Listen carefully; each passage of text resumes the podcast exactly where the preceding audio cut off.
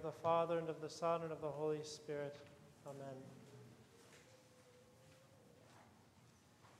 Today we opened up the Gospel of Luke. In the cycle of the year, we begin with the Gospel of John, starting on Pascha, which we read all the way through Pentecost. And we've been reading through the Gospel of Matthew these last months. And now, after the Sunday after the Feast of the Cross, we enter into the Gospel of Luke. And we're very early in the Gospel because we'll actually go through the Gospel generally chronologically. So, what we have at this time is Jesus comes into Capernaum. Just before this chapter in the Gospel was when he was baptized by Christ and when he went into the desert and was tempted 40 days by Satan. Then, after that, he went back to Nazareth, to his hometown. There he spoke in the synagogues, and the people were so angered at him. They're saying, This is Joseph's son. Who is this? They brought him up to the precipice of the hill to th- cast him down. And he left in the midst of them, and that's when he went down by the Sea of Galilee, or as it's called in this gospel, the Sea of Gennesaret. And so he's here in Capernaum, teaching in the synagogues, performing a series of miracles, and the crowds are gathering around him. And the Sea of Galilee has generally fairly steep sides, and so he decides to go out into a boat so he can speak to a whole group of people who are up on the hillside trying to hear his words. And he goes out and he speaks to the people. And then the gospel gets interesting. Then he says to them, he says, Cast your net into the water for fish. And Peter shares what has been happening all night long. They've been fishing. They've been there all night long in that same place, fishing all night, catching nothing at all. You can imagine how weary they were and, you know, maybe a little bit depressed. We worked all night long and we get nothing, nothing at all. And so Peter should say, We fished here all night long. We don't need to put the nets in the water. But instead, what does he say? He shows his faith. He says, But at your word, I will let down the nets. And when they had done this, they enclosed a great shoal of fish, and their nets were breaking. And they beckoned their partners in the other boat to come and help them. And both of the boats were sinking because of the quantity of the fish. I know we've heard this gospel many times, but we have to think about what a huge miracle this is. They were fishing in the exact same place all night long, nothing at all, and then they have so many fish that their two boats are sinking. How many times in the course of their entire life as fishermen do you think they had their boats sinking from the number of fish that they caught? So you see why at the end of the gospel it says they left everything and followed him. But it, we even see their shock because Peter kneels down before him, recognizing from this miracle that he's the Messiah. he says, Depart from me, I'm a sinful man. And it says that him and all of his companions were astonished. They were so astonished that Jesus, Jesus even said to them, What did he say? Do not fear. They were afraid because of what they had just witnessed. It's almost like the world coming undone. What, where did all these fish come from? What is this going on here? now, these fishermen knew the magnitudes of, of Christ's miracle because they had spent so many years of fishing there. How often in our own lives have we been toiling like St. Peter and his, his uh, partners in fishing, toiling all night long and seeing no result? And for us, that toiling may last for days and weeks and months and even years, depending on the struggles that we're facing. Wanting to be rid of our spiritual maladies, warring against the passions with no sign of progress, still feeling anxious when we don't want to be anxious anymore, getting angry and upset at our children or our loved ones, not wanting to do that anymore, struggling with lust or cursing or judging or any of these things our spiritual fatigue sets in our expectations say that we should see some change. Some change should be happening. But it's like those apostles all night long fishing and fishing and getting nothing. We know that experience. Right now, as I speak, each of you can think of the ways in which you're toiling and toiling in your spiritual life, and it feels like it's the nighttime and it just keeps going on. We want to see results, but God, in His loving providence, doesn't reveal them. This is our time of patience, our time of prayer. Like the fishermen in the boat at night, toiling and catching nothing.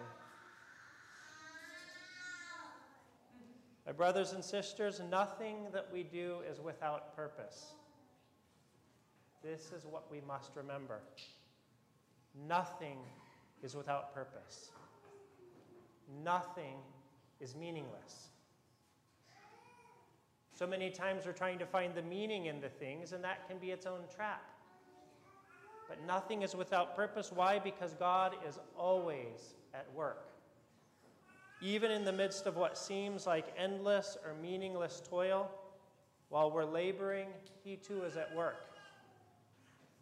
There's a beautiful icon, if you've ever seen it, of Christ, the, the Christ child, sort of resting on this bed, reclining sideways. It's called Anapeson. And it comes from a passage in the Psalms talking about how God is the sleepless one. He never rests, He's always at work. Even when we're resting, He's still at work. So every toil that we face, every struggle that we face, take courage because it's not for naught, it's not meaningless, but rather it has meaning that in God's time and in God's way will be revealed to us. It's like Jesus is laying the groundwork. The miracle in the gospel today wouldn't have been as profound if they had not caught nothing the night before in the same place. It wouldn't have been as profound. So you see how God was laying the groundwork with them. Like the disciples toiling at night, so are we toiling in our spiritual struggles. But we're also, we take the courage to know that it's not meaningless. We also must remember that we are not alone. Not only is God at work, but all of our beloved saints who have been through struggles like ours and worse, they're with us. How often do we lean upon our beloved saints in times of struggle? The more, the better, I'll say that much.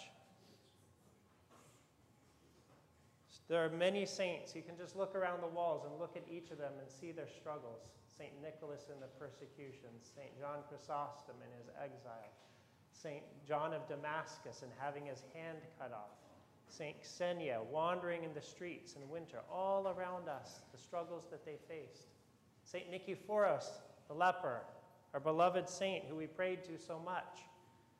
If you haven't read his Paraklesis, read it. Come this Wednesday, we'll be praying the Paraklesis to St. Nicephorus. But there's, there is so much about patience in his life, because for those of you who don't know, he endured and struggled with leprosy for decades. Decades. It was eating away at his body before there was a cure for leprosy right around that time, soon after, there was a cure. And so leprosy basically doesn't exist now, it's curable. But he was the last of that generation of people who, like centuries before, like in the Gospels, lepers were put away.